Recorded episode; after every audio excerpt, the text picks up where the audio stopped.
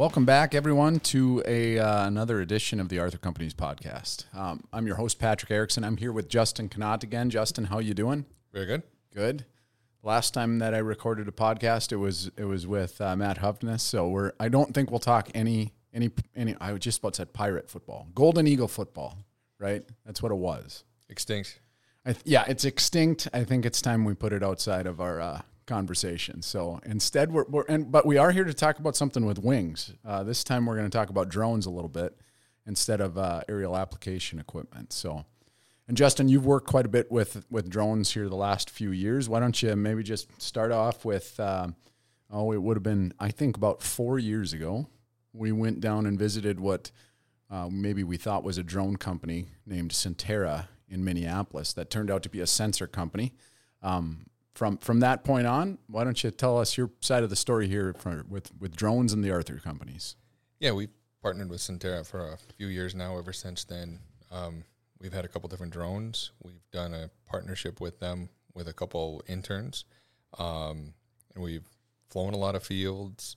Tried to just you know explore what the drone technology can do for us, what that what that tool means, and what it means for agronomy, um, how how we can use it in our in our business and help help grow better crops. Yeah, and I the the first that first summer, um, I, I remember us. I mean, we were pretty impressed with the folks that we met down there in their offices and what they do. Um, if I remember right, it was a fair amount of, of former Lockheed Martin engineers. So if they can, uh, you know, if they can figure out how to use drones for the U.S. military, you'd think they'd be able to figure it out for uh, for agriculture. So um, we we bought, I believe, our first drone was this big fixed wing. Everything's bigger in North Dakota, so why would we not get the mm-hmm. biggest drone that that money could buy? Um, and I think it it flew like 40 miles an hour. That thing was just it was just cooking. Yep. Um, and used that for a, a few years. Got, got, some really good NDVI imagery, if I yep. remember right. The PHX is great because you can cover a lot of ground. One battery, you can fly, you know, three, even 500 acres. Um, 400 feet is usually what we're flying, and we could get capture a lot of data really quickly. Um, it's a little bit more susceptible to wind and yaw when it's tilted yeah. a little bit, so it creates a little bit more, you know, issues with some of the data and some more things you got to clean up. So it, it was good because you know the size of a lot of our fields, it was it allowed just us to cover more ground quickly. Right. Um, it's a little bit more finicky with you know takeoff land. So we did wind up getting a, a quadcopter as well. Right. So you know had both both styles. Um, quad is really you know just really quick. You can go out and fly um, you know smaller scale stuff in a really quick hurry. If you're going to do a half section, you, you, you can do it. It just takes some more time, and better have a few more batteries and a way to charge batteries relatively quick. Yeah, yeah. I remember that that that uh, fixed wing. Uh, it, it, did snap in half a couple of times, but yep. it was remarkably easy to tape back together and fly again. I couldn't believe how how really it wasn't that big of a deal. Yep. Break it apart and duct tape it back together and throw it in the Ayr. It yep. still flew. Yep. Yeah. Yeah, we uh, so last summer we were flying it and it actually went on hiatus. It's somewhere somewhere north of air. Um, if you see it, give us a call. Yeah. we unfortunately were not able to recover it. We walked to walked a cornfield quite a few times. Um, and that's you know some of the bummer of the technology is uh, it's expensive and uh, it, it's you know not fun losing it. Um, but we do still have a quadcopter and thinking about maybe getting another fixed wing at, at some point. But um, it's it's very interesting technology. Where we've been using it is to anytime you need to evaluate something from fence row to fence row, more than you know a quick four wheeler ride across the field is going to tell you. Um, yeah. You know they do do some stand counts. You can get a pretty good stand count with it. Um, it's a little finicky in terms of what size the corn is. Right. It can't be too small. It can't be too big. Um, but you can do stand counts with it, and it's kind of a spot check. It's not a complete across the field kind of a check. Um, and it's you know a certain very specific height and density right. of yeah. density of the uh, of the population and pixels yeah. in order to check what it is. They're they've made some really interesting strides on telling you know weed species by the by the actual light um, reflection sig- signature that comes back. Sure. Yeah, they've got a partnership with NDSU where they're actually be able to tell you know some species of the weeds.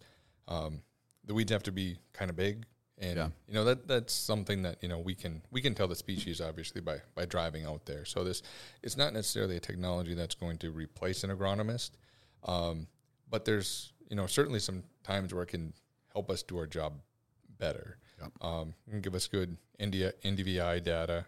Yep. Um, it's been pretty useful for evaluating plots, um, maybe just different fertilizer applications. Um, and certainly maybe not necessarily stand counts um, per se in specific live plants per acre, but uh, those NDVI di- images versus paying for satellite s- uh, subscription or waiting for a satellite to fly over versus just going and flying the field fence row to fence row. These work quite well for that. Yep. Seeing where perhaps your planter worked better than than uh, um, than another. You know, Yep. you're like this where planting depth mattered a lot. You can see subtle differences from the road if you want to see if they, you know, if, if they show up across the whole field. It's a nice tool for that. Yep. yeah, any you know herbicide, any any issue like that, you can tell exactly you know what's affected, what isn't. Um, you know, the hail. There's been Yeah. some things where we've been asked um, Right. to go fly things. Um, Insurance claims and that kind of a thing. Yep. Yeah. Yep. There's been there, we had a wheat plot. We we kind of posted that picture far far and wide after we had a heck of a of a windstorm. Yes. yeah, that was two years ago. It was a WestBred plot that was Yep. remarkably different Yep. in the varieties Yep. standing. The standability really Yep. really showed up. So Yeah. yep. Yeah. No, those those uh, those things have been nice to have a drone for. So, and in case you missed that, guys, we talked right through the fact that we did lose a drone. Um, so if you find it, we didn't podcast. We should have podcast right after we lost a drone to see, you know, little APB out there on, uh, on our fixed wing. But boy, you would have thought a combine would have found that. And maybe there's some guy north of Ayr who's still fixing a sieve, although it's like I don't know, all styrofoam. I think it chewed it up pretty good. Yep. It's gone. Disintegrated. It's gone. so let's bring that up to uh, most present day. The reason we chose to talk about drones today specifically is, well, we've we've gone through a couple variations of NDVI and stand count uh, efforts on drones, and learned some things. And most recently, we uh, wrote our first prescription variable rate prescription for uh, for herbicides. So tell us a little bit about that here in the last couple of weeks. Yeah. So the technology has the ability to actually fly a field and see exactly where weeds are in relation to your crop. Um, so we had a Sentera contractor went out and flew the field. Um, this is a field that had some escapes. You know, uh, for some reason, uh, you know, pre didn't work, didn't work, and there Right. was a few big weeds out there.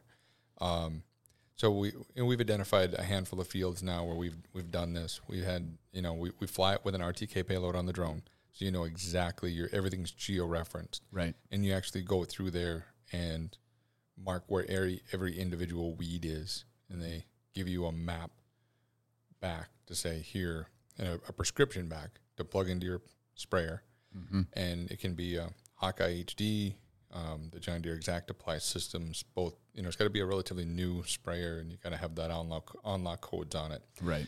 But uh, plug that in and go, and you have to make sure your calibrations are good. Obviously, your look ahead, Right. you know, factors, all that stuff's got to be spot on. Right. And um, yeah, I mean, we, we put some stuff out on social media there on, you know, with a, a video and a, a map on there. If there's any interest, you know, feel free to reach out to us and, you know, and see some of that. And we- we have the ability, um, we have a sprayer that, that can do that.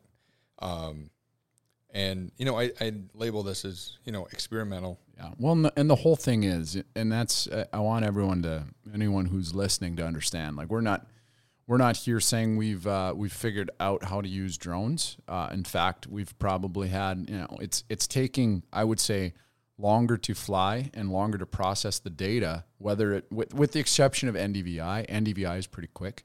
Stand counts or uh, or or identifying weeds or identifying where weeds are geo-referenced into a field specifically. It's taken more time to both fly the field and to crunch the data than what we what we thought. Yep. Fair statement. Yeah. Yeah. It's relatively easy to get a drone up in the air. Yes. and take a couple pictures. Um, where all the problems come with is, you know, you know, drone drones of course can crash. There's wind. There's all those good things, but then it's the data.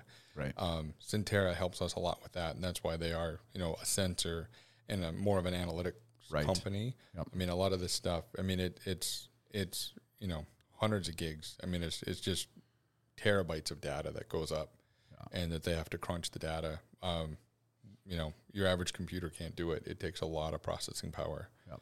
Um, to go through and, and do that. And there's definitely there's all kinds of challenges every every time. You know, every time you do that, there's an opportunity for for for difficulties, for challenges, for you know data to, to get you know messed up and We're, we're not in a greenhouse here. We're flying a we're flying a, a- an object that weighs probably two and a half pounds across the North Dakota prairie.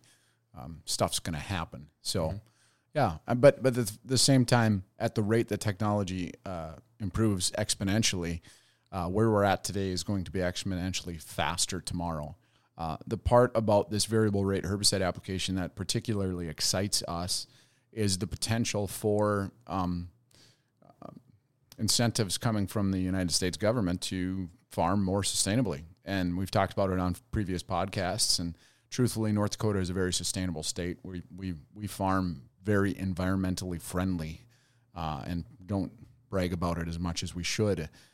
This is one thing we're not doing. So if if these kind of regulations come out, or at least incentives for um, you know site specific agriculture, this is something that we're not doing. So if the technology gets there fast enough, um, yeah, this would be a way to reduce the amount of herbicide that actually goes on the acre. So we're excited about it. So back to what we did in the last few weeks here, we we had uh, uh, two different customers that identify helped us identify fields alongside of our sales agronomists that may or may not work. Um, the first one, if I remember right, we we fly the field. It prints out a map that basically says you're going to want herbicide on about eighty percent of that field. But uh, am I right? It was Yep. about that. yep Yep. Um, and ultimately, we decided to scrap that. Uh, there was some, I believe, there were some power lines in there and that kind of a thing, if I remember right. Yep. Yep. N- Now, fast forward, we we this next batch of fields. I think there was three fields for one customer. Tell us a little bit about those. Yeah, so there was there were some weeds that were you know escaped early, and um, you know were pretty good size. We you know the when we went out and looked at the that prescription, Yeah. felt pretty good about it. Um, you know that it was it was a much less sort of much smaller percentage of the field was getting treated. Um, you know we, we went out and did a did a herbicide application. Um, looked at it this week. Um, where where it worked, you know, when you went out and you could see, you know, the dense patches of weeds, you know, absolutely, you know, did a, the herbicide, the the sprayer, everything executed worked really really good. Um, you know, that some of the challenges is there. There's some areas where there was, you know, a, a weed that didn't get sensed is, you know, certainly one Right. one challenge. You know, whether it was, you know, in the shadow of a you know of a of a plant right there. There's some things, and and that's why I said some of this stuff is trialing. So I'd say one of the fields that we applied so far, or grower applied, um, you know, like yeah, we're we're gonna have to go after that way too soon, um, and maybe you know a little discouraging. The other couple actually looked you know looked pretty good, and there's some areas where where we did that, and I think this is one of those things where. Um, We'll get smarter as we do this. We're, Yeah. we're going to figure these out, right? We're, there's right. going to be some trips, um, and maybe there's there's ways to date as a, as a as a agronomic you know crop science. All these labels are written as a you know pounds of AI per acre. Right. We've never thought about you know what AI should we be, be applying when we're spraying Per weed, per meter. per meter. Yep. You know what you know. Yep. All these things, all these rules change. We could Yep. be, we could double our rate if we're spraying fifteen percent of the field. We could double our rate And be much more environmentally friendly and much more effective. exactly. Yeah. So, you know, that's why we need to be pay attention to these things. That's why you know we like to to trial with these things because we want to we want to figure out some of these challenges. These things are going to come. Are we going to have you know challenges? You know, absolutely every every Yeah. day we're going to have a- you know a bunch of challenges. Um, you know, another another challenge is uh, I mean, all these things. There, there's time involved, right? You gotta Yeah. you gotta fly it. You gotta process the data. Then once you get the prescription back, you have to wait for the right environment to be able to spray. So Right. all of this is, you know, it adds time, but we'll, again, we'll get better at all that stuff as we as we trial. So Yeah.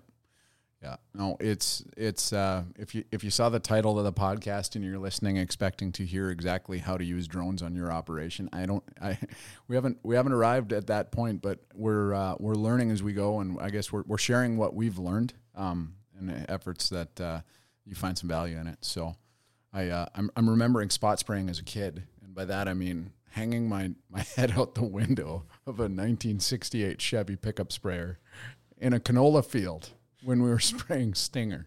Uh, If if there was Canada thistle in a canola field, it was not good.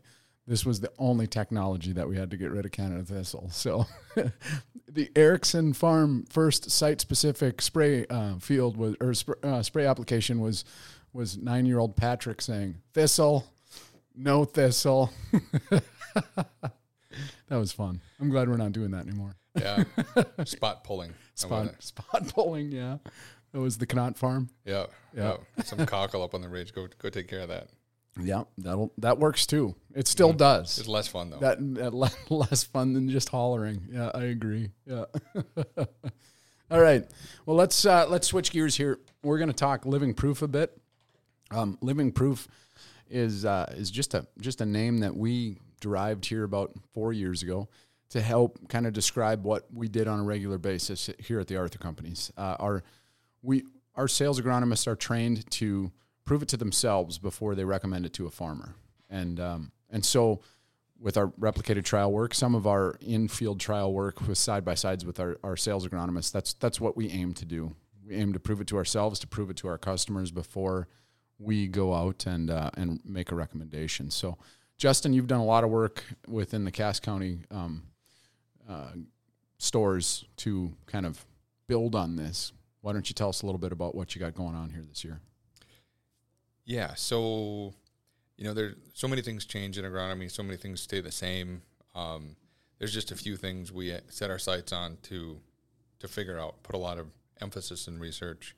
Um, we're we're definitely not a research company. Right. However, however, there's you know all these things change, and um, you know the soybean trait platforms, for instance, um, a whole bunch of new varieties. Um, there's all these agronomic challenges are still out there. So I think it's a great opportunity for us just to say, hey, you know, this is something we've tried.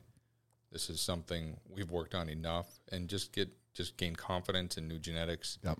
new products, um, and just gets us a lot more exposure. Um, you know, get out in those fields uh, a year early with you know the represent reps of each company, manufacturers, their their tech people. Um, it's just a really good experience to to get familiar with things. Um, you know, a year before we sell them, for the Yeah. most part. Yeah, you know, and we when we set out last year, we do a number of things. Um, one of them is is simply, and I say simply because I don't think either of us thought we were going to get as much value out of the replicated seed trials. Simply replicated seed trials. Uh, there's so many show plots that our seed companies put put together that I, I think we undersold the value of these things. Uh, so last year we did replicated seed trials, and then we did some bare ground work. Um, and we did some, if I'm remembering right, we did some work with some different um, seed treatments in small grains and uh, various different applications in small grains last year. But of all of them, the ones that we got value out of most was just having that local replicated yield data on seed. Mhm. Um, That I don't think either of us had really. That, that wasn't what we were most looking forward to at the time. Would you? Would Yep. you agree? Yep.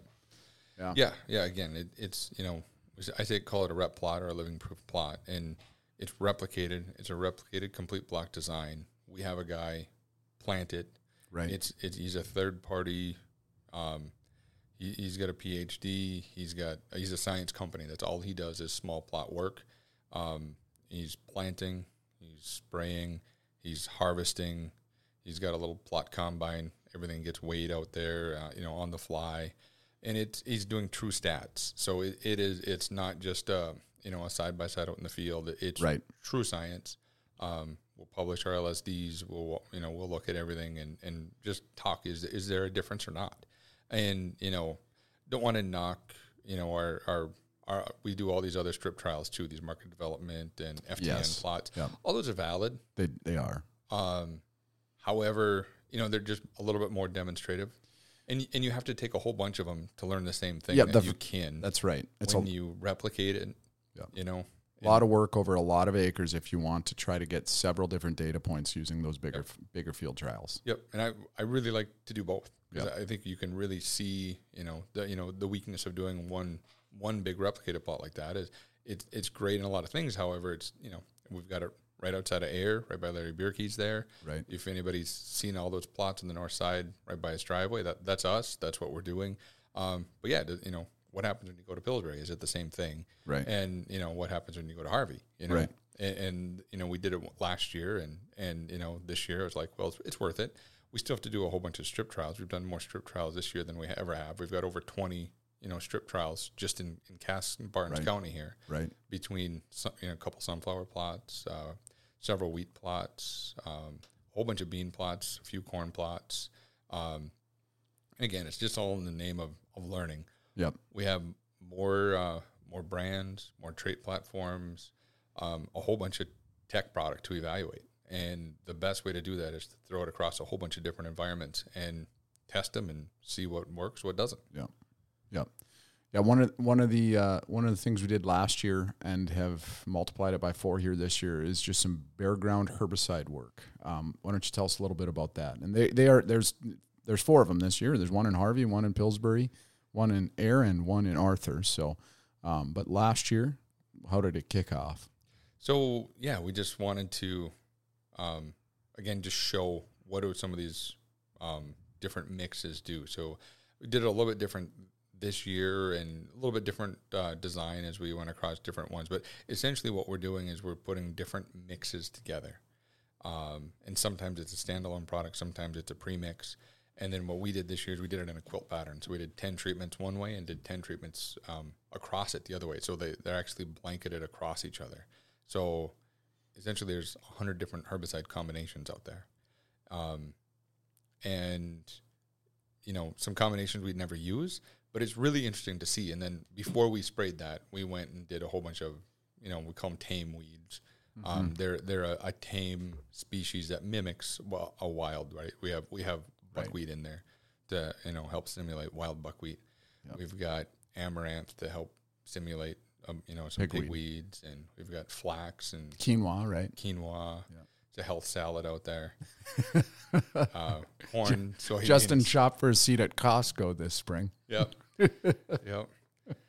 Um, so yeah, it, and it's just it gives you and we what we did is we, we spread that out ahead of time, and it, it simulates kind of an insane weed pressure. We're Yeah. we're super high weed pressure, and then obviously we were really dry this spring. Yep. So um, you know, maybe not quite as good of what I would expected out of some of those, especially where you have you know three, four AIs out there.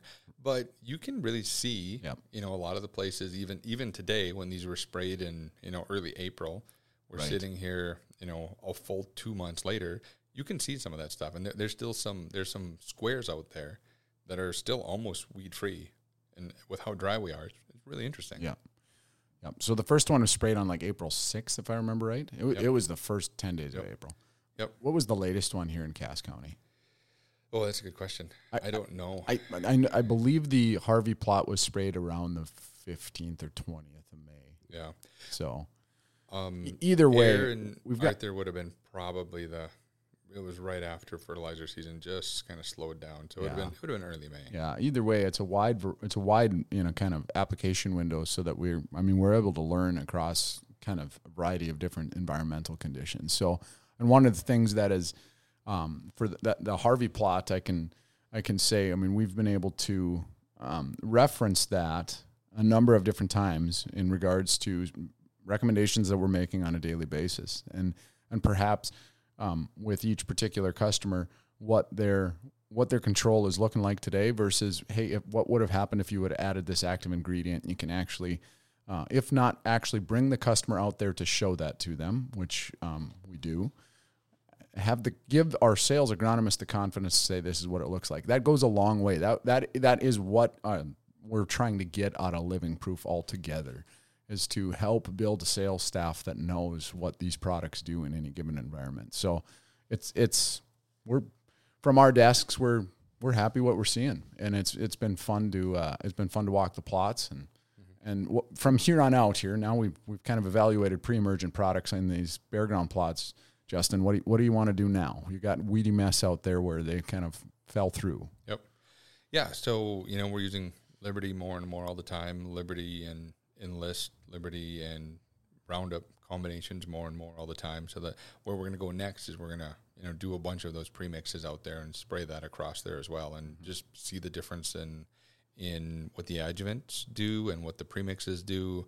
Um, and some of the ways we'll actually you know do a, a half rate of herbicide and a full rate of the adjuvants, and you can really see adjuvant Yeah. differences.